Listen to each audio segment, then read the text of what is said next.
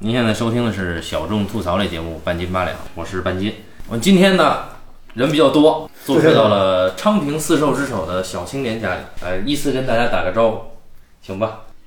大家好，我是一吨。下一位，大家好，我是红毛。大家好，我是小青年。好，之前呢，在一百期的时候呢，小青年和红毛呢是分别跟大家打了招呼，对吧？不约而同的两个人都提到了一个同样的导演，就是侯孝贤导演。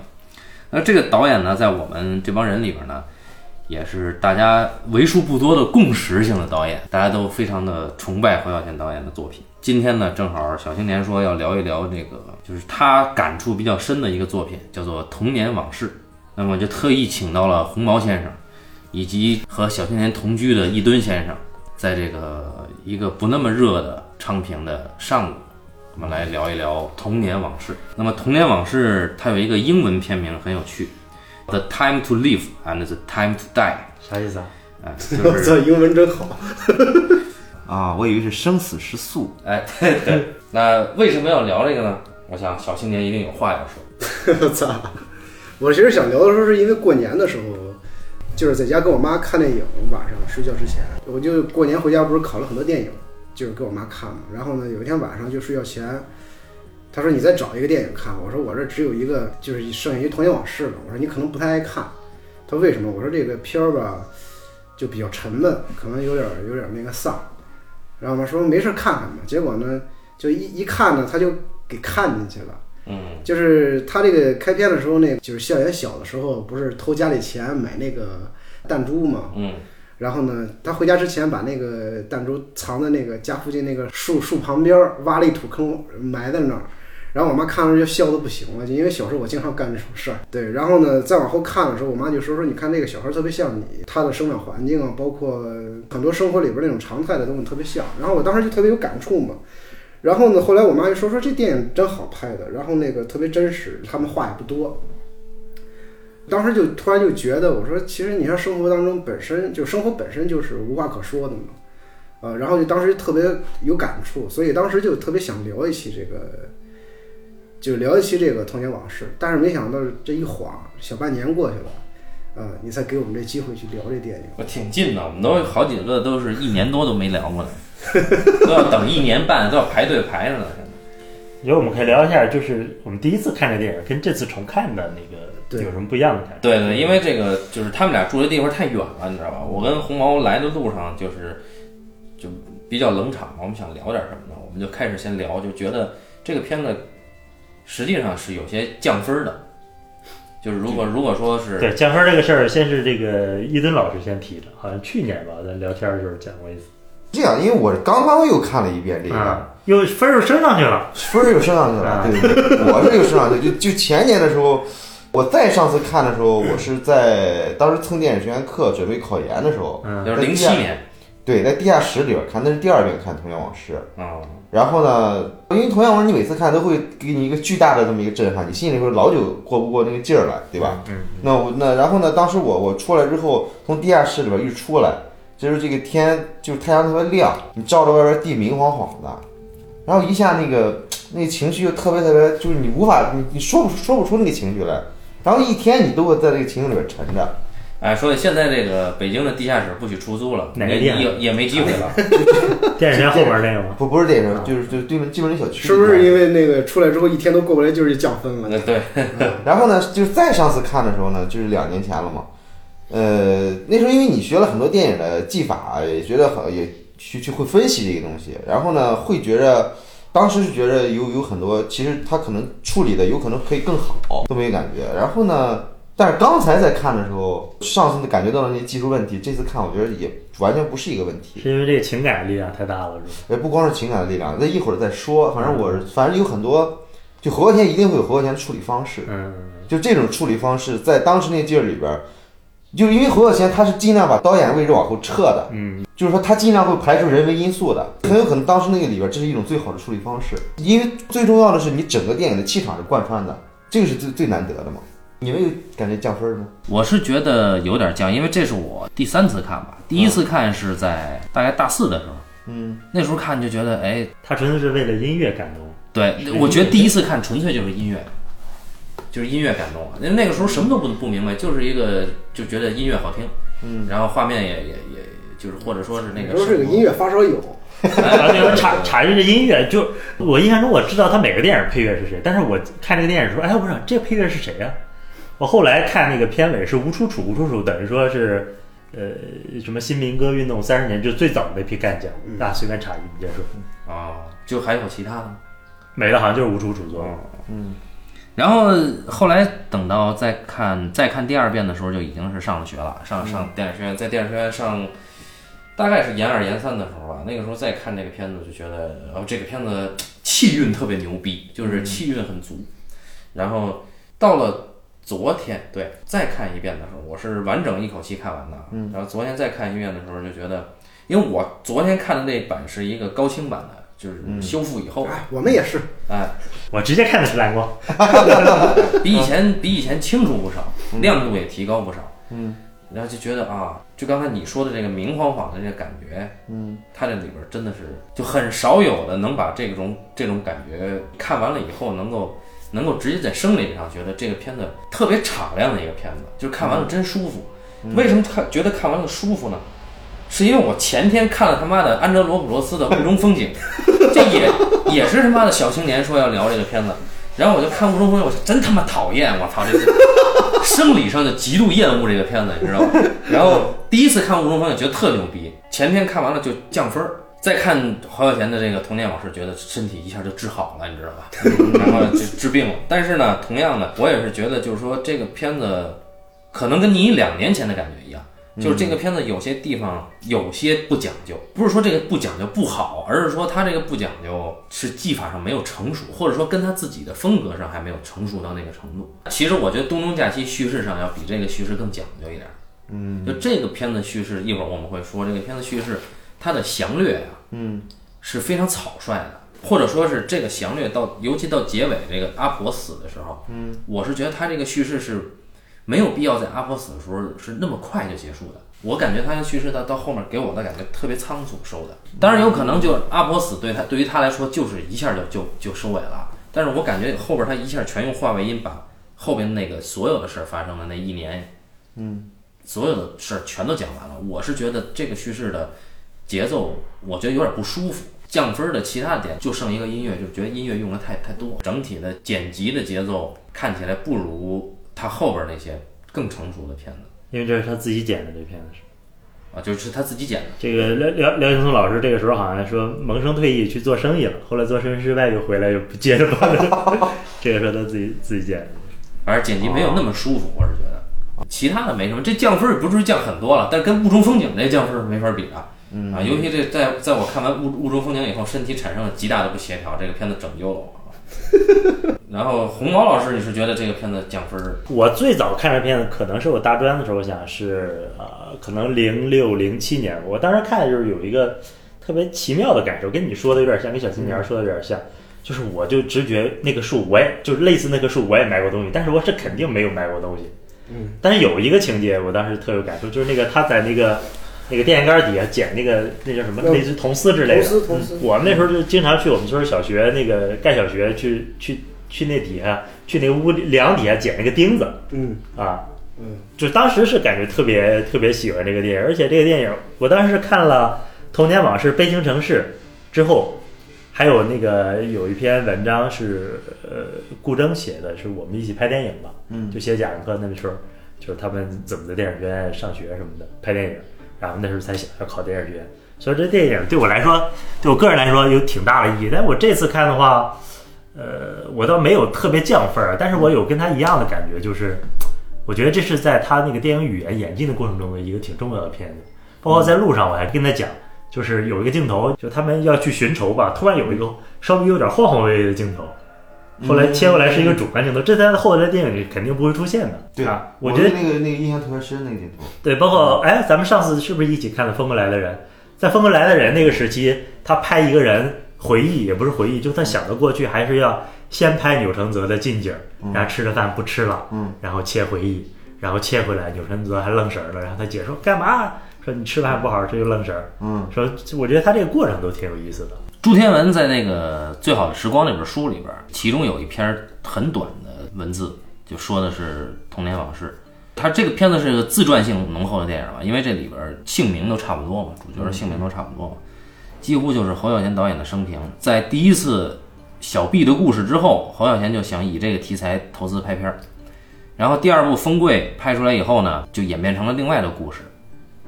再过了两年，负债累累的情况下，侯孝贤曾经考虑过各种商业性的选材和拍法，结果还是拍了这个。中影掏钱拍的嘛。朱天文说，这番辗转的经过说明了某些事实，其中一件便是侯孝贤已成为目前台湾电影最重要的创作者之一。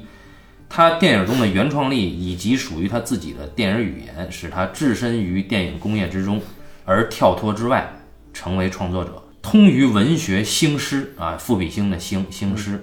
这种素质形成侯孝贤电影的基调。然后他说，《童年往事》里可预见他还想要超过个人创作的境界，走向更广阔的普通的人生全面。在此编剧和拍摄过程中，倾向于舍弃种种设计、臆造、编排或自我风格的沉溺，而更喜欢选择原料跟事实，相信事件的原貌最具说服力，才能够是充实动人的。天文老师真能写。这次看这电影之前，我就想，哎，我说我有点想不起来，我有点想不起来这个这个童年童年的时候跟他上中学的时候是怎么切的。我不知道你们在看这遍之前有没有印象？我我当时想，我操，我说我怎么感觉印象中是是个翻墙头呢？我说那样就太拙劣了，那不成姜文了吗？扔个书，扔个书就过来了。我就看了，完全它是两两两个近景直接切的嘛。一切你就知道怎么回事了，对吧？嗯。说一吨老师他穿今天穿的吊带和热裤，所以这 他这个往这边一转，走光了啊！哎，拍个照片作为这一期的封面，太闲适了，这是。大家还是听听雨声哈，先附赠给大家一段雨声。哎，哎，你看这个跟《何何阳老师》的情景很像嘛，对吧？而且我们这个我们的 house 有竹帘子，是吧？其实最早接触这电影的时候，最早看电影的时候，那时候我们不懂，需要看很多理论的书，嗯，很多影评人的书。会拿这个小金跟侯孝贤比，而且所有人都认为侯孝贤受到了小金很大的影响。嗯，这是很多影评人的看法嘛，对吧？但是你其实你看刚才那个朱天文写的话，包括这一次对侯孝贤再看这个观感，其实你明显的感觉到，就是侯孝贤确实是侯孝贤自己会说他跟小金完全两种东西。看看小金也看的比较晚，对，而且 应该是童年以后才看的小金。对，而且人侯孝贤拍的电影根本就没有看过小金的电影，是吧？然后你再看的时候，其实确实是他跟小金完全两种东西。影评人写的是另一种东西嘛，跟那个没关系嘛。影评人一看，他们也是也是全景，哎，这小金也是全景，哎，那就是受他影响嘛。小金的大师，小金其实是纯粹的再造现实嘛。你看小金，其实所有东西，小金首先它是一个纯粹戏剧结构的一个东西，而且小金他的电影里边人物的演员的走位了，包括机位设的一定非常非常严格。但是小金的剧作一定是很扎实，他要求完全按照这个东西来的，一定是这样的。你你能明显的感觉到，其实小金他厉害就厉害在，就在这种情况下，你可能他能捕捉人物如此细微的情感，而且他能他能用如此准确的方式在这个荧幕上能呈现出来，这是小金厉害的。但是侯孝贤导演他完全不一样，侯孝贤电影里边，侯孝贤他作为导演他是退得很远的，在这个环境里边，他要创造一个条件让他去自然发生。包括侯孝贤的风格，他的长镜头是如何形成的？他为了让让这个非职业演员在这里边表现出一个更自如的状态，对对对，生活里边自如的一个状态来。就你看它里边完全是完全是自然发生的，所以说他在技术上，他在技术上有可能会出现有有失分寸感的地方，但这这恰恰就是侯孝贤电影的魅力所在。说起小金这个哈，我自己感觉有一个很强烈的特点，就是小金的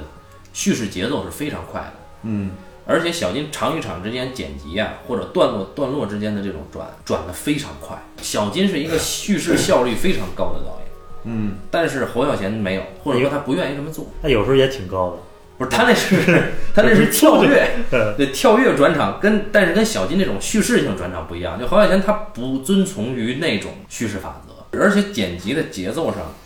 呃，其实是完全不一样的两种剪辑节奏。小金剪的非常快，我是觉得。因为一个人有一个人方式，嗯，就他这个方式，侯孝贤肯定做不到，也也是，但是另一方侯孝贤也不可能去做啊，对，对吧？就是这个事情，他他其实他不一定是一个分高下的一个事儿。当然，就对对我的这个感觉来说，我的观感来说，我我认为侯孝贤是更更高级的啊，我我我自己有这么，因为你跟徐晓峰导演一看法一样。就小金是典型的一个日本导演，嗯，侯孝贤典型的一个中国导演。那日本导演里边，你觉得他他他始终，他他很高级，但是呢，他既如此的精雕细琢，但是你觉得他很难跳出这个匠气的这一面。就是说，你觉得小金他永远他作为一个导演，他很难去放手，但侯孝贤他始终在在在在放手，这是很了不起。其实包括徐晓峰导演啊，毕竟还是这个不如侯孝贤伟大的啊。其实其实徐晓峰他的学识肯定是超过侯孝贤的。武武学学识吧，嗯侯孝贤不是徐晓峰，你看徐晓峰他专职做学问这么多年，我觉得他很多，包括他的历史，嗯，我觉得他这个他这个积淀，他的文化积淀，我知识积淀，不是文化积淀对，你学历学历肯定比他高。啊，对，知识积淀可徐能。徐晓峰知道谁是阿巴斯，谁是安哲罗普罗斯，但是侯孝贤就不知道这俩人。但是但是徐晓峰导演他他可能，对吧？作为导演来说，他还不能像侯孝贤导演一样退一步，所以这是徐晓峰有点像，就是像知识分子型的导演，就是徐浩峰的电影一直在强调一个一种美学概念，其实是。然后那个侯孝贤的电影，他就不会去强调这个美学概念。嗯像你说的侯孝贤，他拍电影的时候，他就往后退一步。我们去看，特别像《北京城市》这样的电影，你看侯孝贤的电影，特别像看那中国那种传统的卷轴画。然后呢，你看那个中国传统的那绘画的时候，它不是一个像看西方绘画一样，你直接一看一看一个整体。你要是从呃从左及右的慢慢的推着看，然后呢，你看侯孝贤电影，他有这个这样的感觉，就他的他往往是从这个这个这个场景开始，这个镜头开始慢慢的移，慢慢的移，他整个的生活就会随这个镜头纳入进来，然后你看到的是一个完整的一个一个像一个生态一样这样的东西。因为刚才说那个徐晓峰，他那个原话，他有一次在那个他有节课上拉了那个最好的时光，他说他觉得侯孝贤比小金高的地方在于，他说他觉得侯孝贤把小金的美术空间变为了生活空间。嗯。我在看那个镜头的时候，印象特别深，嗯。感觉特别明显，就是那个他在那底下扔铜丝，然后有三辆自行车，那小孩儿捡了铜丝就往井深处跑。嗯。我觉得这个这里边这些元素就太像小金电影里边儿，但如果是小金的画面，它肯定就是画面砍掉一半，瞎说啊，嗯。可能肯定是那个那个那个自行车是更更靠前景的一个位置，嗯而那个那个黄晓贤电影的画面，它不失美感，但是确实是更生活化。我前天在在家画画的时候，我就想听点东西嘛，然后我就找那个《京城小子》嗯那纪录片，就放手机上放我那画架上，我一边画画一边听他那什么。就期间呢，我就抬头看了几眼，看了几眼之后呢，因为当时我记得最早看展览的时候，我跟那个那个伊敦不是去尤伦斯看的嘛。当时有一个展览，我就我就跟那个伊敦说，我说有一个展览，那个谁纪录片是何小贤监制的嘛，嗯然后就看，就当时让我印象最深刻的是什么？就有那么几个镜头。是用那个十六毫米胶片拍的，嗯其中有一个镜头，就两个小孩在那个河边上拿那个石头石头子儿砍那个鹅，嗯砍那个水里的鹅，然后呢就玩了一会儿之后，就两个小孩一个背影就远去了嘛。嗯啊，昨天还还跟他聊，我说你看那个那个叫叫姚姚什么姚姚宏毅，嗯呃姚宏毅他那个就整个这个纪录片，你感觉特别像侯孝贤拍的，嗯对吧？就是他的整个的那个审美体系就很侯孝贤嘛。然后呢，我当时看的时候，我就就就是就是昨天又重看那个《童年往事》的时候，你经常会看到这样的就这样的镜头出现，你知道吗？总总会就是说一想到就侯孝贤可能在拍片的时候，他就是他在意的是怎么把这个演员在这场戏里边的那种那种情绪的东西给留下来，嗯然后留下来之后，他要和他的生活气息贯穿起来才行。嗯嗯，然后呢，就是说这里边可能会有设计，也可能会有一些很随意的捕捉，但是呢，就是他所有的东西就是为了那个那个目的，就是说他要把那个气息给拍出来。其实很多导演他拍的片儿可能就是说失了这个东西。看侯孝贤的话，你就觉得侯孝贤其实有点像，有点像野生的嘛。嗯。嗯你说演员这个部分，我刚才还没说，我这次看我没有降分儿，我是分两部分看的，就是他那个呃成年之后，跟他童年的时候，童年那部分我看哭了，就他父亲去世那那段儿，我第一次看都没有看哭，就我觉得那个氛围就是做的特别好，但是但是但是但是到最后一个镜头，就是他让他那说这个跟爸爸握握手，那几个孩子都有的是呆呆的，有的真的，一看就是真的在那情境里边，那几个小孩都、都做到都哭了，包括那姐姐。然后完了，他们靠在一边儿，然后也是呆呆的哭，然后那个姐姐也哭。这时候移到他奶奶，一是我觉得他奶奶那个那个年纪当时是有点儿年轻演演年老，其实那个、嗯。那个奶奶年就是依依那老太太嘛，嗯。跟田丰差不多，跟那儿子差不多，嗯，他有点演那个老太。那奶奶也在哭，哭着哭着，我感觉她是在演，还咳嗽上了，特别出戏那那一点啊。嗯，但是整个那场戏我真的就特别特别感动。但下一场补回来了，下一场守灵这一场是补回来的。守夜这一场就是我印象特别深，因为因为你他跟我他跟我说了，他说这场戏看哭了，结果到这儿我就哭不哭不了嘛。接着我一看守灵那场，我觉得特别好，就这几个孩子在这边都都在这跪着，有俩有俩哥们儿，就可能是邻居长者在那儿聊，嗯对吧？说这个诈尸的事，嗯对吧？啊对对不能让猫扑了这个人，对对，然后说军队上当军队里有人还追人咬什么的，对吧？那个事儿在这儿聊，有没有点像阿比查邦？也拍出来就是阿比查邦要，。阿比查邦他得把这人怎么诈尸诈起来，那个拍出来。在人不经意这个聊天，然后那里边几个孩子的反应都不一样，其他人都是呆滞的，只有这个就是侯孝贤的原型，他是对这个他们聊天是有关注的、视线的。那个空间，他们表现的那种那种生活里边的聊天啊，就是说，你像守夜，其实死这个话题在中国是很容易被聊起来。你在人家给这哥们儿守夜呢，然后你说诈尸这事儿，我觉得本身这个事儿特别特别中国。嗯，对，然后他之所以说这段话，恐怕还是导演上说的。但是呢，你在觉得在那块儿说的真的是没有这个设计的感觉。说回到刚才这个小金和黄小贤，小金是一个控制欲非常强的人，嗯，但是呃，侯孝贤确实是感觉上好多东西是自发产生的，嗯，就在镜头里面的东西是自发产生的。呃，高低我觉得无所谓吧，因为小金确实是很很很优秀、很牛逼的一个导演。呃，但是但是从叙事的就这个片子上，我是觉得作为一个自传，如果说是一个自传电影的话，它确实不需要遵循叙事节奏。但是，呃，我可能还是没有太理解，就是他最后最后那块儿，就是现在就可以说说，就是他最后那个叙事的那个，呃，因为这个影片有画外音的部分，大概想想哈，一开头，一结尾，中间哪儿你看你这就这个就不做笔记，你看这也是需要做笔记的。对中间有一中中间有一点，中间有一点儿也不多，有很长一段时间觉得这电影就没画外音了，就就可能就就开头用一点啊。就很奇怪。你你看他拍这几个人的死啊，呃，他爸、他妈他妈，最后是阿婆。他爸死，基本上是就没他没有说对这件事发表什么，然后他妈去世也是一个直接的叙事场景，也没有发表什么。阿婆去世是他说了话的，但是阿婆去世说话呢，他又跟这个当时的这个就是他追的那姑娘一起说这一年以后考试，然后阿婆去世，一切一切就是把一年以后的事儿用话音给压缩了。嗯，你看啊，就是我我当时看了电影的时候，我其实最想聊的是什么？最想聊的，其实我我我我觉得就是我昨晚上看的时候，其先先是有一个感觉，我就在想，就看了一半的时候，我在想，就是就这里他这个电影里边有没有一个明确的叙事，就是没有一个明确的事件，嗯，一个这样的经过。后来我我在想，就是他怎么，就是说他没有一个明确的事件的话，他当时拍的时候在想怎么拍呢？怎么能串起来？然后我后来才发现，其实他这个电影里边主要拍的是三个死亡，三个死亡，一个是他他父亲死亡，他母亲死亡，还有他那个他奶奶这个这个死亡。他其实用三个死亡把这整个电影串起来了，然后叫童年往事嘛，然后就是说好像在他奶奶死了之后，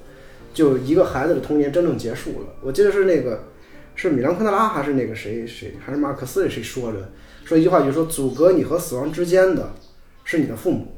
就如果有一天你的父母死去的时候，你才真正的意意识到死亡这个事情。就是换言之，就是说你的父母去世之后，你你就是成为一个孤儿了嘛，对，甭管你多大年纪，其实你就少了那个少了那个那个潜意识的那个庇护的东西了，你就必须要要要有一个独立性了。但是你看他这个，就是他童年的时候就是丧父，那个时候其实他在童年时期，他对这个父亲的概念不是很深，你知道吗？嗯，对不对？所以你看，就他姐姐哭的特别厉害，因为在他之前，他姐姐有一段叙事嘛，说那个他姐姐去那个哪儿考学去，然后碰到他父亲，他父亲看他就就在那儿笑什么的。然后呢，就是他可见他姐姐跟他父亲那个感情比较深，而且他姐比较大，也能体会那个情感。但是他们当时是孩子，体会不到那个那个情感的东西，就是他通过时间渗透下来的东西，只有那个记忆，和记忆里边少许的可能是味道也好，或者是那个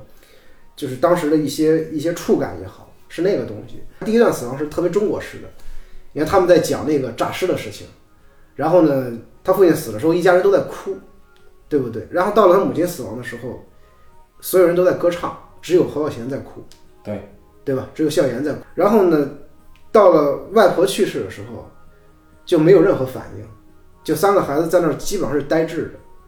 就是他那个呆滞的时候，其实我觉得就是那个情感的一个最丰饶的一个时候，就他没有表现出，因为他表达不出来了，就那情感太复杂了。因为他看到他外婆死的时候，就是首首先从这个死亡呃状况来看的话，就是他父亲的死和他母亲的死都是很痛苦的，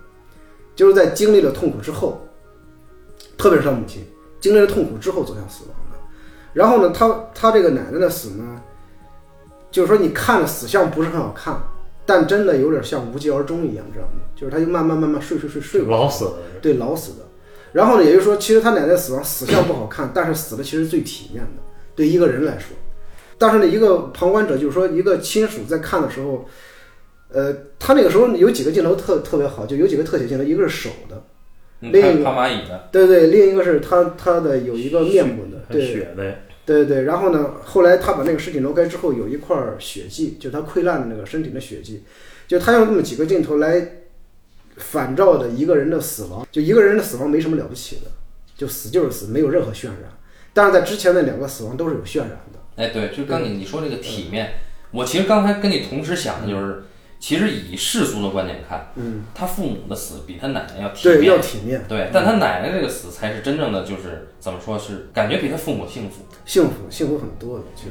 但是呢，你看，在这个时候特别逗的是什么？就是那个抬尸的人恶狠狠，收尸的，收尸人恶狠狠看他一眼，也就是说，这是一个外人的一个眼光，其实是。对。然后呢，他忘不掉的是这个谴责，就是这个恶狠狠眼光是一种谴责，然后他忘不了这个东西。就说他奶奶老死这么多天，都尸体已经腐烂了，他就竟然不知道。说他几个孙子不孝顺吗？对对对，但是老太太演那个死的那个状态特别，演演尸体演特别好，来回翻了两下，真的就跟僵掉。我说这个第二次翻的时候腿是僵的，这这第一次也是僵的，对。啊，然然后你看我我就觉得就是说，他通过三次死亡来，就是说告别了他真正的童年，就是一个孩子开始长大了，就是你你你就你从此以后你再也不是孩子了，你是一个成年人了，就甭管你的岁数多大，啊，没有谁能照顾你。你看他他整个电影一直在讲述他这个家庭，他这家庭并不是很富裕，然后呢，就是说姐姐需要放弃些什么，然后呢，就是说家里边大的年龄大的孩子需要放弃些什么来照顾他弟弟妹妹。但是后来就是说，随着亲人一个一个去世的时候，就为什么到了他奶奶去世的时候，他们三个人在家里边竟然不知道这个事情，就是因为那个时候他不清楚自己那个屁股已经没有了，那个管家里边事儿的那人已经没有了。那个时候他没有意识到他要当家做主，然后呢，直到他奶奶去世的时候，三个人就是就是很呆滞的往那儿一站的时候，就给他一个镜头，就是他兄弟四个吧，倚着门框在那儿站的时候，就是那个画面其实很美，嗯，但是你会觉得特别凄凉啊。然后就是那个那个他那种凄楚的感觉，是因为你你觉得他们是被迫长大的嘛，嗯，就是那样一个一个一个情愫。所以当时我觉得，就是我我当时看的时候，其实对这个这个三段死亡是特别特别有感触的。你说这个，后来他自己讲他和这个家庭的关系，小时候就不停地有想逃离这个家庭，在外边混的那个想法。后来他长大了，慢慢理解，一是电影里边说了，其实他父亲是有肺病的，就怕传染，不跟他们亲近的。对对对，他说他后来也知道他妈这有道疤，就脖子上其实是自杀过的，就整个那个家庭氛围是非常压抑的，所以他根本就不想青春期的小男孩根本就不想在家里待，就想去街头混。刚才说了那个那个守灵那个，我我觉得好的到呃，你说那点是那个氛围挺好，但是我觉得好的是他不让他去洗澡，他去洗澡，嗯，然后他妈就嗷嗷一嗓子又开始哭了。对对对对我觉得那个就对就我昨晚上看那一块儿直接给惊着，就是说你好像觉得那个死亡就是到此为止，对好像过去了啊。好像过去了。然后呢，对对，最后就说那个那个他姐姐说说那个阿竹你去洗澡，然后他他说我洗过了，然后说那个笑颜你去洗，阿笑你去洗，然后他又去洗，洗了之后呢，就这个时候整个的黑背景前面有一个孩子的一个一个背影，然后这个时候啊一声，他妈一哭，一转头一个一个惊愕的眼神，好像是这个镜头对。切了对切了下一个镜头就是他长大了，切了在树上那个，对对对，对，切了就他长大了，对他那个背影转头，特别惊恐的那个感觉，对对对对特别好。那个那个，而且那镜头很长，对对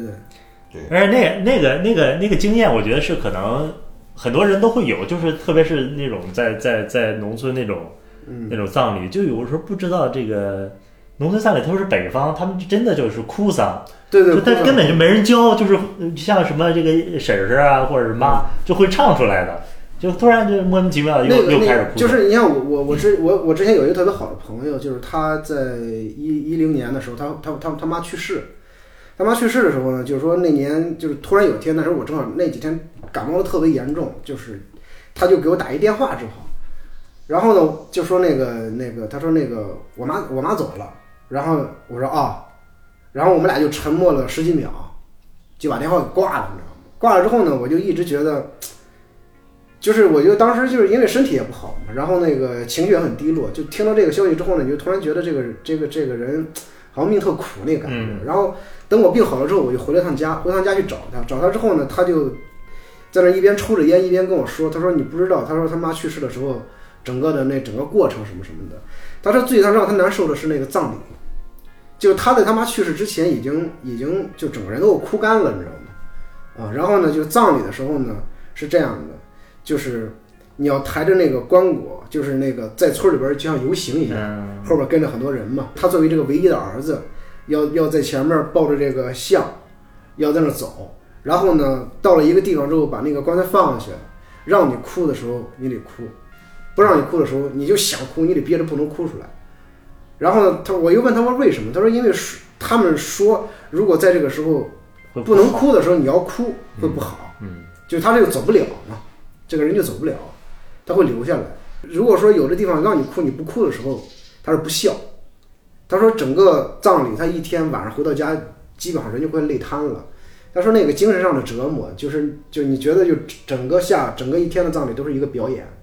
一个你非常不愿意去参加的一个表演，然后你被迫的去去迎合的一个一个这样的表演。呃，然后就是这是一个很中国式的一个一个葬礼，其实是很典型的。然后呢，你看那个。就电影里边那个父亲的去世，他其实就是一个很典型的一个这样的葬礼，就是在里边真正痛苦的是谁？真正痛苦的是他姐姐和他妈妈。就他们的痛苦其实来自于哪儿呢？他们的痛苦来自于，就是他他母亲这个人是一个，就是用他自己的感觉看，他是一个很命苦的人。就当初不知道他爸爸有病，结果嫁给他爸爸，这一照顾照顾二十多年，也没享一天福。我操！结果他爸死了，然后呢，接下来要照顾他们几，他们还要照顾他们姐俩。就他这个哭里边。有情感这个这个因素，也有别的因素存在的，其实是有抱怨的因素存在的，其实也，然后也有自怜的那个因素。然后他姐姐这个哭呢，其实单纯的就是一种怀念那个东西。然后呢，他就是作为他他他奶奶那个哭，我觉得其实挺有意思的。就是你看从整个电影里边来看，他奶奶这个人好像从始至终都是神志不清的一个人，嗯，就每天都想着回大陆，啊、啊，其实你要说到这儿，我想说再补充一句，他奶奶的死其实唯一不好的就是没有落叶归根，可能是，啊，就他一直想要回大陆，永远都是说我们回大陆，我们回大陆吧，啊，然后呢，就是说他他永远就是你你就他奶奶在那个时候的哭，你很难揣摩他那个时候的情感是什么样，就是很难猜测，所以说我觉得觉得觉得挺有意思。我是觉得就是他说的这个葬礼这事儿，说这个这个姐姐这个拿捏的其实很准，就是对他他姐姐跟梅芳还那个演妈梅芳演的都特别好，他姐姐其实哭了两次，都是关于父亲。第一次是父亲葬礼嘛，后来是那个后来他妈死了以后，他姐特别从容，就说：“哎，这个是什么？对，这个分东西分东西。比如说这是妈当时给我的嫁妆，然后这个留着让老二，就是他们家长男结婚时。当然，我觉得他们家长男可能不会结婚哈。然后这个，然后那个后后面呢，就紧接着他找到一一个一沓纸，他说这是爸的自传，他就开始看，看着看着他自己就哭，然后他就说：“哎，说爸其实是怕传染给咱们，所以小时候咱们小时候从来不跟咱亲近，嗯，等等等等，就是女孩对父亲的感情，还真的是要比这个呃男孩对父亲的感情要深。然后再说这个阿婆死的时候，阿婆死的时候是因为是这几个男孩在，然后长男也不在，就那三个三个小小孩在。三个小孩在，刚才这个小青年就说说这个这个阿笑他没有这个当家的意识，其实这这很正常，就是嗯男孩很少有这个，女孩当家意识是天生的，对对对对，对，但是男孩很少有这个当家的意识，所以，呃，我觉得这个都非常的准。前一阵儿就在看这种关于儿童题材的嘛，正好是有人找我去写这个《奇迹》，所以我就很不满《奇迹》里面对哥哥的那个设计。然后我童年往事，我当时看的时候就在想，老在想古岭街。就我也不太满意古岭街里边小四的这个设计，就是我知道呃，男孩儿有些男孩儿是早熟的，但是这个早熟，我总觉得在电影里边拍出来，他就显得很刻意、很奇怪。嗯嗯，对，我觉得男孩迟钝一些是非常，可能是因为我小时候一直是相对迟钝的，就是我觉得我对他们这里边儿他处理他父亲的死这帮小孩儿的反应，我觉得特别牛逼，就真的是很迟钝。那个感觉就是，就父亲死了，但是父亲死对他意味着什么，他自己并没有意识到，他只是在那个场合里边对可能需要有一些悲痛，但是反而他妈死的时候，阿笑是唯一一个哭的。那个时候长男哥哥还回头很诧异的看他，对对吧？就是，就心说你我操，你这么淘气，老惹妈生气，妈打他打的最狠了，但是他哭的最伤心。可是那那个他妈打的是真打，把那蒲扇都打对对对打对对，都打碎了，昨昨晚上看的时候，我才看到了这个，因为看是吧？了新西兰，潍坊真是，嗯。哎，你看那里边那个小孩儿那个反应，那这这这这就就又要躲，但是这那时候小孩真的已经感觉要哭出泪来了。嗯，啊那拍的那那个演员是真好。那个打的真狠，那个那个小的时候我也那么挨过，啊！就那蒲扇那把儿打人面杖都打打折了 那那那没有，那不是我，那个那个蒲扇那把儿打人是最疼的。嗯是吗？你想，就细，然后你如果用蒲扇的面儿抽你，那特那是爱抚嘛？我操！你要是反过来拿这个，嗯相当于拿面条抽你啊！啊是。我操，那叫一个疼啊！你长大了不经常体会到这样吗？昨晚上体会的。哎，你不知道不知道这个耗子每天发生什么故事，你刚才你刚才还有接着说吗？就就就没了。就是我觉得，就是男孩儿、男孩儿、女孩儿，他处理的这个对死的这个反应，我觉得都特别的自然。嗯就是就是真的是自然发生的，就就像旁边的事儿一样。但是相反，你看，不管的是日本的导演像石之予和，还是呃他的同代导演杨德昌，他处理的人对死亡的态度，包括人就这个男孩儿男孩儿自己的这个早熟这种觉知，都他妈不可信。我真他是什么？你看，你你比如说那个像一一吧，或者或者古岭街少年杀人事件，就它是有戏剧性的。就你看的时候，你看的是一个戏剧性的东西，就里边人的反应，它都很戏剧化。其实，一一其实说的是其他人，啊，对对就对，他不懂其他，就是小孩儿不懂他周围的大人。对对对对对对，其实但是说的是大人。对对。然后呢，就是侯孝贤的电影，尤其感觉到就是说，呃，侯孝贤的电影里边，他他我不知道，就是他是不是有意在回刻意的去削弱这个戏剧化的东西，还是他骨子里边就对这个戏剧化的东西他会，我觉得他会有那个意识，啊对他会特别是到那个阶段，对对对，他会有那个意识，就是说，他其实想强调的不是戏剧化的东西，他想强调的是生活化的东西，他尽量让他电影里边还原生活本质的东西，啊、就是比如说我看他那场戏，其实呃，就你还记得他那个，就是他长大了之后在那个树上吃甘蔗，嗯，揍那个就是跟人劫钱那那个那个场景卖布的，对那个场景嘛，就那棵树，那棵树在电影一开始的时候，他们还是孩子的时候，对，那棵树一直在。在那儿，就是说他整个电影过了这么，就是说过了这么长的一个时间线，那个场景没有变，对，嗯、他是告，其实你你在这个电影里边，你看到了时间在变，人在变，有有的人在死去，有人在长大，但是那个场景依旧是那么陈旧，你逃不出来那个感觉似的，你总觉得，我突然想起他自己对他这个电影后来说，我忘了是我们聊天说的，还是说他接受访谈说，他觉得他觉得《悲情城市》他可以再剪一剪这个电影，他觉得哎，但是我不该让他按按我那时候演。我想他说的是成年以后，我觉得小孩不存在的问题，小孩是完全投入的。嗯，后来我发现一个细节，我为什么看到后边儿也是因为那天早上给你抢票，可能精神不太好吧。就包括很多动作，就是对着对着镜子挤眉弄眼儿啊，唱歌，这肯定都是他，就是包括他找的演员形象，其实呃对比他要好，有有点像的，还是这个 这个。我觉得他小时候长大都挺像小的，小孩儿很像。小孩儿特别像，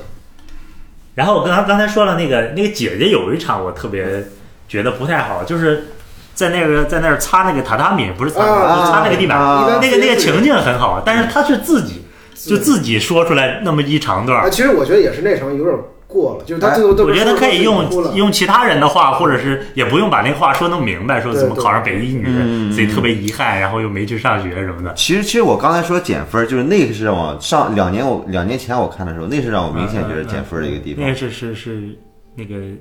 那个编剧上，我觉得那个地方，不过那那场戏里边特别好的是处理的是他爸跟他妈两人的反应，嗯，对，那场戏那场戏那个反应特别好，他爸就那么仰着头躺在那儿，对。感觉很无力，然后他妈就坐在外边儿，就是两个人其实就是他其实他女儿说的话就是说给他父母听的一个抱怨的一段话，但是他他父母选择了选择了回避这个这段话，你听得见，但是你装听不见。我操，那场戏其实那个情境真的是太牛逼了。对对，我有有反应到到到到那个什么了，你如果你仔细看那场戏，他俩俩人的反应，嗯，就是你看不到反应的反还是应，还是有反应。对呀、如果说做出反应的话，就是反应肯定就对对，就所以说这个那就但是你再再看，就是他爸什么时候一下养在那儿了，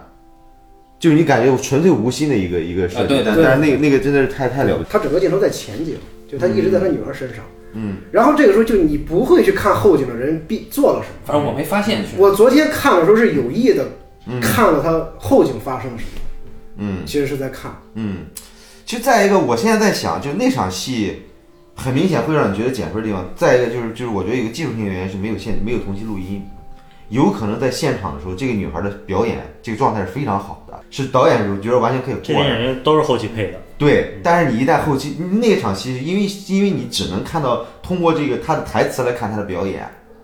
但是你看不到现场的状况。嗯，当你一旦在后期再配的时候，我估计那是怎么都配不了了。嗯嗯那女孩的音配的是有点儿，有点儿太那个时代那种台湾那种言情剧的那种。如果这个电影如果是全同期录音的话，那那肯定品质会巨大提升的。刚才说那个，刚才我们在路上聊这个田丰老师，这个演父亲的，原来是演武侠片儿的，啊，对啊，经常邵氏里边会出现。对啊，胡金铨的，啊，对啊。但是他后来演的也非常好。刚才你没说完，就是何小贤说说这片子，他那他对这片子观感是他不想再碰这片子了，还是怎么一个意思呢？我不太明白。别人经常会问他说：“但是你觉得你哪个最满意嘛嗯？”他最满意的，他就说：“呃，最满意的是南国。他最他可能现在最喜欢的是南国。嗯呃，可能觉得他觉得风贵也也很好，那个力量很足，包包括那时候应该也是对他更重要的一个片子吧。嗯他反倒是对家大家都觉得这个《童年往事》跟《悲情城市》，自己可可能会觉得问啊，哦，那个忘了说了，我不是听他说的，后来我见陈国富有次，就大概就是《悲情》二十周年的时候，说他跟侯孝贤又重新坐到电影院里看《悲情城市》，就看了两个人就是一身冷汗。嗯他那个冷汗的意思就是说，主要是说在那个美术上，就那个、那个时代背景，从那个道具啊、美术上反映。他当时觉得做的还可以，说现在看哇，看的会流了一身汗。这只是他们在拍的人，可能我们看完全没有那个，我们哪知道哪是四十年代的台北跟那个他们当时找那个东西对不对啊？嗯啊，他没有说具体的，但是他会他提到那个，他说我不该让他按我我那个我那个样子来演。是，他就说应该按他后来对演员的那个想法，就让他进入到那个情境，就然后让自然去自然去在那个情境里边生长。这能看出那个尤安顺是好多地方是是，就 我感觉都是应该他他给他示范过啊。你说那个明晃的感觉，有一段我特别喜欢，就是他们就是老师在那弄自行车，他们对对对对，就是那个那个，特别是蓝光以后，就那个斑点，阳光的斑点，嗯那是他们打人吧？对对对对在在那个在在那个地下地面上那个感觉是防空洞那块儿。对对对，那跟你们跟小青年那时候小时候打人有什么区别？然后我们从来不这么打人，那你从来不打人。因为你跟我说过同样的话，就是你那时候打架从来没欺负过人。对对那侯孝贤自己，因为几年前我看那侯孝贤访谈的时候，侯孝贤说过，他他他他那时候就是他也从来没有欺负过人，就有时候就他，但是有一次就是有一次他打架打的特别狠，是因为别人报他名字不好使了，嗯，不就在电对视里电影里边对对对电影里边出现那什么了。能看出差别啊？杨德张导演就没混过的跟混过的拍拍这个青少年斗殴 就是他的那个那个斗殴场景，其实让你觉得，就反正因为我我小时候经常见这种场景，嗯所以你看我我要看那个那个《桂林少年杀人事件》，我就觉得有点做作，就是它设计成分太重了。对，比如哈尼的装束，然后呢，但是呢，你看那个就是《风柜》里边也有场景，对吧？然后这个这个《中央往事》也有场景，我就看的特别舒服。然后因为我在那个时候，我作为一个旁观者看的时候，他就是这样的。就比如说有有一次，那时候我在那个我们我们那儿有一个高中，呃，前面有一个胡同里边，跟几个朋友坐那儿吃冰棍儿，就突然听见有人喊。啊！然后就一个人从前面，就是那头上带着血土什么的，从前面唰跑过去了。然后接着过了十来秒，一堆人拿着砖头，拿着棍子，站住站住，开始喊。然后呢，叭叭叭就就就往那跑了，跑出一百多米。待会儿那群人就回来了，你知道吗？就提着棍骂骂咧咧回来了。然后我们几个就坐在那儿吃那个冰棍儿，这么看，也不说话，就一直在看。这群人回来之后走了，然后又过了大约一两分钟，那个被追的人衣服都扯烂了，又低着头从我们面前走过去。这个场景就你看侯孝贤里边那个电影里边，他们那个真正打架的那个，就关于这个这个斗殴的这种这种叙事，其实跟我看到的是一模一样的。然后呢，就包括我我一看到他电影，我就想起那时候我们了，我们其实就是那个那个在旁边站着那群人啊，无所事事的啊，然后聊着自己的天儿，结果哎有人打架了，都站起来还看看，伸着头看看。然后坐下来继续聊自己的事儿，然后这些人又过去了。每个人在一个场景里边，但是都过着自己的生活，他好像互不干扰，你知道吗？嗯，但是呢，那个记忆会会会留下来。就这个东西，它它还原那个生活那个那个那个很浓重那个气息的东西。你刚才说到声音，我想补充一个声音的问题，就是因为我去年我见那个就是你说金鹰奖的导演杨宏毅，我们一块儿吃饭，他说了一个事儿让我挺惊讶的，我原来都没想到，就是说他说那个做聂娘声音的时候，其实分歧挺大的嘛。他我说为什么分歧为什么大呢？我们都同时对聂娘那个鸟鸟太多了，而且没什么变化，有有点有有点自己看法。但他说是他说导演其实就特别讨厌那声音，什么立体声从这边蹭蹭就来到这儿。他说他对他来说就左右两个喇叭就好了。嗯，但是我看那个那个《童年往事》，应该开始没几个镜头，就是就是那个父亲在前景，然后那个什么那个应该是木屐的声音吧，是是是他妈让他干嘛？这哒哒哒哒哒，然后父亲在前景，那个、那个那个那个风还是吹动，但是没有风声，就只有那个那个画面。那个他那衣服在摆动，嗯哒哒哒哒，这这这明显没有环境音嘛，是吧？就是，但是那个那个画面的给人感觉是特别奇妙的，嗯，就是一个简单的声音，跟一个没有风声的衣服在那摆动。他那个你看最有意思的是什么？就最有意思，我觉得就《童年往事》里边，你看到了很多场戏都像是回忆里边的。因就是你说那个，他为什么就把风声去掉了，把环境音去掉了，留了一个木屐的声音？就是就是什么？就是说当呃很多呃画面在你记忆里产生的时候，你记住的就是很很简洁的那个、嗯那个那个东西。就是你你比如说有一个场景，你可能记起当时一个人对你说了什么，那个声音特别大，但是它的环境音是没有的。嗯，所以你说的感觉对，但是那个他应该不是，他应该不是不是不是刻意这么不要环境音的，呃，估计嗯估计估，但是他这东西可能正好对，就是对的。就比如我作为一个观众，他出来的感觉是这样。对，嗯，因为那时候没就没有同期录音嘛。其实他拟声做的很不错，有一场景是剁馅儿，他妈在那剁馅儿。这剁馅儿呢，大家如果剁过馅儿就知道，其实那刀往下剁的时候，有的时候是没声儿的。嗯，但是你看我们很多肉厚嘛，是吧？对对。对，但是断断续续的就你，你剁到那筋头巴脑的时候，你不可能出声儿，它不是不可能每一刀都有声儿，但是有时候中国那女生就啪啪啪，每一刀下去都他妈有声儿。而且特别脆那个对。对对对对，嗯，就是说他那个时候，我就不明白为什么就是虽然侯小贤《童年往事》这片子它不是一个立体声，不是一个什么环境同期，但是给你看的感觉你觉得很真。嗯嗯。可是我们很多片子看的时候，也是那个条件所限，八八零年代那对对对对，你在？就尤其第四代导演那那些片子，你再看声音一听就假。嗯嗯这我就这个我我其实挺好奇，就是侯孝贤这个声音，他也没有说没见得比比这个国内的这个声音拟声高到哪儿去，但是你就觉得是真是真，我觉得它里边可能有直觉的问题，就是侯孝贤的直觉肯定特别好。就是小东，你跟侯孝贤接触过，你你你就是你对他这个人，就是就是那种感觉什么，就是说他他在拍电影的时候是不是一个这样的人？就是他特别会相信直觉的一个人。对，他是相信直觉，而且我突然想，那天那个阿忠老师那天不知道为什么聊起，他就说这个这个导演是不是真的关注人？他说他说这个其实许鞍华，他说这个导演，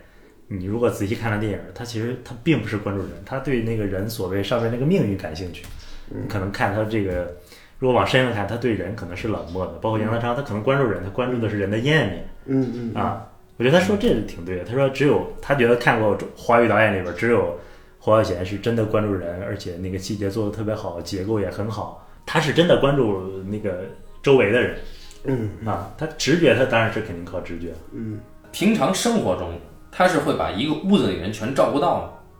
他是这种，我我特别爱讲两件事，我不知道跟你们讲不讲，就是别人总问我，就是在那个剧组印象最深的，或者有什么感受。我说我我有一点印象特别深，就是因为我不是那种嘛，你看，就是我童年往事跟悲情城市对我上学影响那么大，但我那性格就不是说，哎呀，我特喜欢电影，我说又哎，没有签个名签名签了，但我就不说 说不出口，就是那个说那个说说也影对我影响有多大，呃，然后我更不会说那个什么，哎，大家我我想你当导演或者怎么，你有什么建议？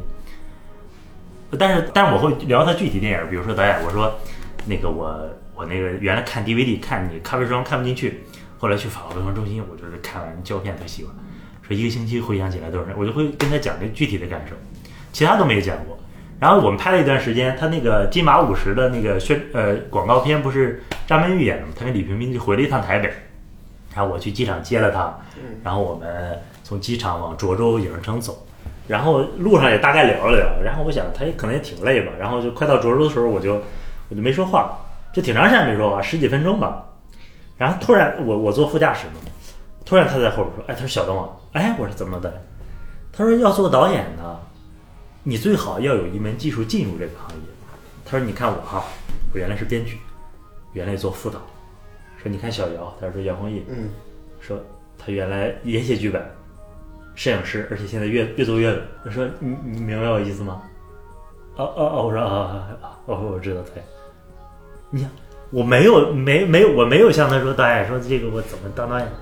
他可能会听其他的导演组的人说过，嗯，小东也是电影学院的或者怎怎样怎样，但是他会对人有一个有一个观察，嗯嗯。他不需要你说我我去问你，但是突然某一个点，他就会告诉你，他觉得你可能这个阶段应该怎么做啊？我觉得这是挺挺能嗯那个体现他性格的一个。他说对人应该是有关切的，而且不光对我，包括有有包括我们那个导演车的司机，嗯，他他就会就是我们这也是经常开玩笑说，那司机就会说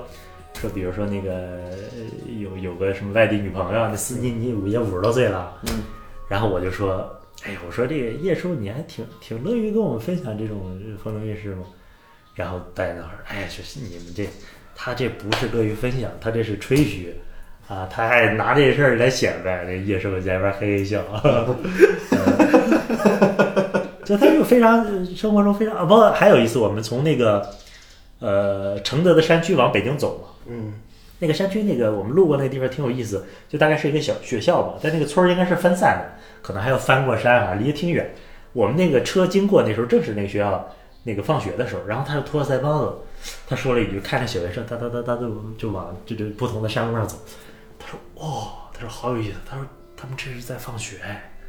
就那个感觉，我特别奇妙，我就不像跟他在一个车上，我就感觉我跟阿巴斯在辆车上。就你会就时刻就是就是他不拍电影的时候，他也他也在想，哎，这个这个地方人的状态是什么样啊？嗯啊，包括他不拍戏的时候吃饭，因为那个那个戏那个呃时间还挺充裕的嘛。嗯吃完饭，我们当时在那个军马场，也是一个小镇子嘛，内蒙，他就会吃完饭他就自己去溜达，去看这个这个地方的人怎么生活啊。他对人非常非常感兴趣，所以说可能体验在他电影里，他会对人怎么样行动、怎么样生活会有一个判断吧。这个我觉得应该应该是因为现在主要是很多很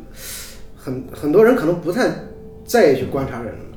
也有可能到我还有一个例子例子，我们有同同样有个朋友，就是一个女的录音系的一个女生，原来不跟过《吉林十三钗》嘛，他们就是就说那个张艺谋就说说大概那时候说六七年没去过超市了吧，说说我怕我被别人认出来，这多麻烦。然后他们说导导演说现在不会这样了。嗯，但是你就他他的意思是说，你就能想象这个人就就离生活，他只能拍一些什么嗯，虚构的啊，什么玄幻的啊，就他他他跟一般人没有接触。你像侯导，他们拍戏那个状况在台北拍戏，大家都是坐捷运，就坐到那个就靠近那个台北中影的地方，然后再下来走着或者坐。他平时生活也是坐捷运、坐公车什么的啊嗯，啊，这个这个，那他他在台湾不也会被人认出来吗？也会啊。嗯你想他他，而且还有一个我觉得挺能代表他跟人打交道的例子，他也当然会被认出来。嗯他公司有一个就是做国际行销的一个一个一个姐姐姓张，然后他说他怎么认识？就是他有次过红绿灯，然后这人就冲过来，人说你是侯耀岩导演吗？他说是啊，怎么了？啊，他说我特喜欢您电影，说希望有机会跟您一起工作。他看了他一眼，那那你留留个电话给我吧，啊，就留了个电话。后来他就大概介绍，他好像也是在法国学电影什么的。嗯，然后就过了一段时间，好像就有个缺，他就自己给他打电话让他来工作了。这姐说，其实当时我就这么一说，哎呀，那我以后去台湾，你跟我说侯孝贤导演住在哪儿，我天天在那片儿活动。他自己会说，他说他每天都你先把你的吊带整理好，看着辣眼睛。我们坐你对面，我看着辣眼睛，我操！他每天都去什么杨什么什么一个学校的一个跑道上去健走，去锻炼身体。嗯哦，好，我也天天在这儿等。我大概记得五年前的时候，就是北京不是老每年都在叫什么华语什么青年影像论坛吧？对对对，那一年侯孝贤不是主席嘛？下大雨下大雪那年，对，然后呢零，九年，我我去上厕所小便，侯孝贤正好我先去的啊，嗯，然后我一看旁边来一个来一老头儿，个儿挺矮的，我哎呦我操，吓我一跳！我说这这干瘦干瘦的，黑了吧唧的，这不是侯孝贤吗？然后他就开始他说，他跟他跟他认识的人，可能是在另外一侧，说这人啊一上了岁数了，尿尿时间就长，就尿半天。哎呦，我觉得太有意思了，我操！看了半天我走了。像像刚才说张艺谋导演平常不去超市，你说要真像这种情况，他可能也得专门给他弄一厕所，对吧？那要去厕所人认出我了怎么办？嗯，弄几个弄几个大瓶子也可以。其实侯孝贤对人的照顾，大家会说很多人，就生活里边对人的这个这个这个周至了、妥帖了什么的。但侯孝贤他这个确实是自发的一个，嗯，对吧？你侯孝贤做人就是自发，他自发的会去关心别人对，他是他是那个，因为比如说那个京城小子那个展览的时候，不是还有一个，就当时就是那个展览开幕的时候，接着在尤伦斯做的那个一个论坛嘛，是那个谁有有刘晓东、何小贤，这对咱在土豆上现在还能看到。对对对对，这个你从网上能找着那个视频。然后何小贤就当时就说了一句话，我忘了怎么说，但是他说的我从来不会觉得我作为一个导演有多么牛逼，嗯啊、我就这么想着就这么做什么的。就是说你你包括从侯孝贤电影里边儿，就是从我的感觉就觉得就是说侯孝贤应该是一个在平时不太会把自己当事儿的一个人，啊、就是觉得就是这个就是一个工作，我要把它做好，嗯、是这样的一个人，就他不会像很多大陆导演有这么多啊这个思想包袱、明星包袱什么的。他不会觉得他自己这个身份有有对对对，这个我觉得这肯定是你要他这个份儿上的人，他要再考虑自己导演这个身份，包括像徐晓峰导演这么这么优秀的导演，但其实他他他他有很多概念，对吧？他其实很多后天学习的部分。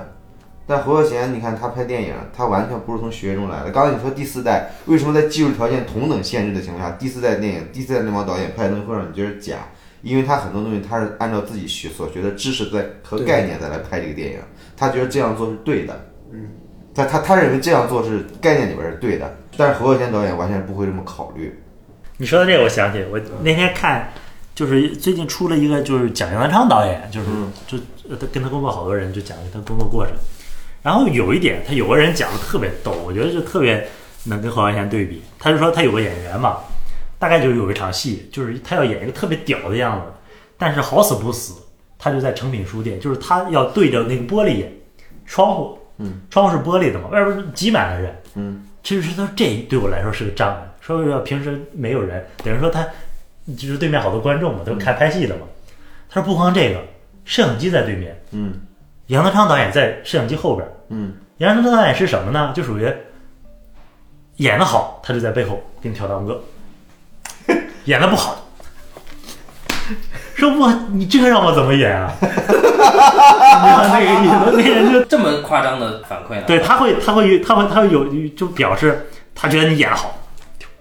就就是大拇哥。哎，对对对，说说我操，我演了两三天就实在我就崩溃了，把我。哎，侯孝贤，侯孝贤在片场演员是绝对看不到的，他会一绝对要躲到一个演员看不到他的地方。就他不会给演员造成任何压力。对对对对对，啊、所以就是你看之前是你说的吧？呃，红毛说说这个侯孝贤特别想改这个引进顾影超是吧？嗯，是秋风超还是顾影超？就是后来被那个山田洋次拍成《引荐鬼爪》嘛，嗯，他觉得太烂，但他他不是原话肯定不是这么说啊，一般一般也就是我这么说。我是听别人转述，就是那个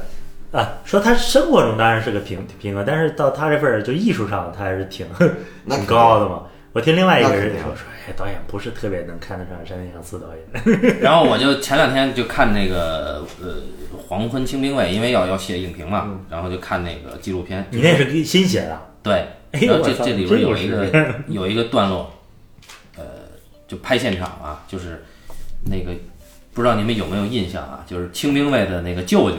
上家来谴责他，就是因为啊啊对对就他穿衣服破不洗澡，然后当时不是他舅舅拎起那个烧水的这个茶壶铁壶，然后铁壶那个、那个水泼出来，溅到底下的炭火上会起烟嘛？嗯那一个镜头拍了多少遍？我操！山田洋子说：“我一定要这个烟起到一个什么程度。对，但是我想这这个事情是不太可能发生在，侯先他，不会为了效果而效果。对对对，嗯，呃，就就山田洋次说戏的时候也是也是比较较劲的，就是他他当时给有一场戏对小孩来说太难演了，就是这这个后来拿掉了这个段落是什么呢？是在这个影片里边儿，清兵卫回家。发现这个做饭，让这个两个小小女孩在家做饭。那个奶奶不是痴呆吗？清兵卫回家以后，发现这个饭糊了。我操，这小女孩，你想她小姐姐，她要做这个饭，饭糊了，这个然后要对父亲有一种负罪感，这个表情你怎么演？嗯，他他就一定要让这小孩演出这个表情来，这这这他妈的，这也忒难了。呃，但是现在看不到小金那纪录片了，因为小金里边很多这种特别微妙的这种东西，一定是故意让小孩演出来，必须要演出来的。对啊，所以其实我也挺很很很很纳闷，我我估计小金可能也是这样的工作方式。但是你看肯洛奇就不这么玩儿，就咱们聊过那个小孩与鹰嘛，嗯那肯洛奇他他就结尾那个鹰死了，他事先不告诉小孩儿，嗯他说你回家，你你打开垃圾桶。嗯我操，小孩哪知道垃圾桶里边是他一直养的那只鹰的尸体啊？嗯，他打开以后一看是这样，嗯然后但是那场戏效果到了吧？嗯，后来那石之愈合就问问克罗奇说：“你这样是不是骗了这个孩子？”克洛奇说：“这个太简单了，就是我相信我们在拍摄这一段之前已经建立了足够深厚的信任，我有信心很快能修复这段信任。”嗯，对，这这这他每个人方法不一样。你看杨德昌拍那个张震，就面对那个死亡，他是他说张震后来回忆，他怎么怎么拍的？说去了片场，什么都没说，就把他拉到小黑屋里骂了一顿，啊，对，就是让他面壁，然后出来他整个人都是懵的，然后出来就拍了那个他那个反应镜头了。对，巨狠那场，嗯，那场直接就要他一个生理刺激，就直接直接骂的巨狠。我靠，张震后来后来张震那事儿有有心理阴影。对，其实拍那戏对他那个日后的性格，拍完这戏以后，他再回去上学，他不是他就不是原来的他，原来他他是一特别开朗的人。拍完《古岭街》以后再回去，他就变得心事重重的这个人，很阴郁，你知道吗太长。所以就是还是吴念真的儿子不是说那个评价杨德昌跟侯孝贤的话是吧？就说有时候电影更重要还是人更重要？觉得在杨德昌那儿电影更重要。所以你其实人毕竟境界高低还是有差异的。这跟性格有关系。你看，我看那个那个那个说到杨德昌，就那个每个人他工作人员最后聊聊到最后都是都是怎么跟杨导撕逼，都是怎么跟杨导最后决裂。所以说杨德昌最后寿命短，他真的是一个气性太大的人。踹记者。但是踹记者那个我能理解，再再聊都是杨德昌了，那也是太逗了。所以所以就是现在说回来说这个，呃你你看侯孝贤，他这个有有一个很有名的话，前两年叫背对观众创作。但是有些其实有些呃影迷也好，然后学学这个专业的人也好，他会理解为背对观众创作是导演的一种姿态了。嗯，就我不需要去跟观众发生关联，其实不是这样的。就是你看侯孝贤，他对人其实始终保持着亲近和观察，甚至有有关照。但是他依然能够做到背对观众创作，这个背对不是说他在迎合观众的这个商业的欣赏习惯，嗯，是这种背对。然后我们可能大陆的好多导演是反着的，他的这个背对观众，他不是背对观众创作，他是背对观众生活。所以，所以这个背对观众创作，大家还是应该有一个正确的理解。你看侯孝贤很多段子嘛，就去戛纳、去威尼斯，什么阿巴斯和安哲罗普罗斯都很喜欢他的电影。但安安哲那个梗应该留到录那个屋中风景对对，我不说，但是但是他根本不知道这俩人是谁啊，谁是谁是阿巴斯啊？这所以这个这个人就是这么可爱的一个人哈。呃，那个我觉得我今天就就是关于童年往事还有什么可聊的？我觉得差不多。差不多了。实在受不了一顿老师的这个服侍，所以我们今天今天先先到这儿吧。感谢大家收听这一期的半斤八两，咱们下期再见。好，下期再见。再见拜。拜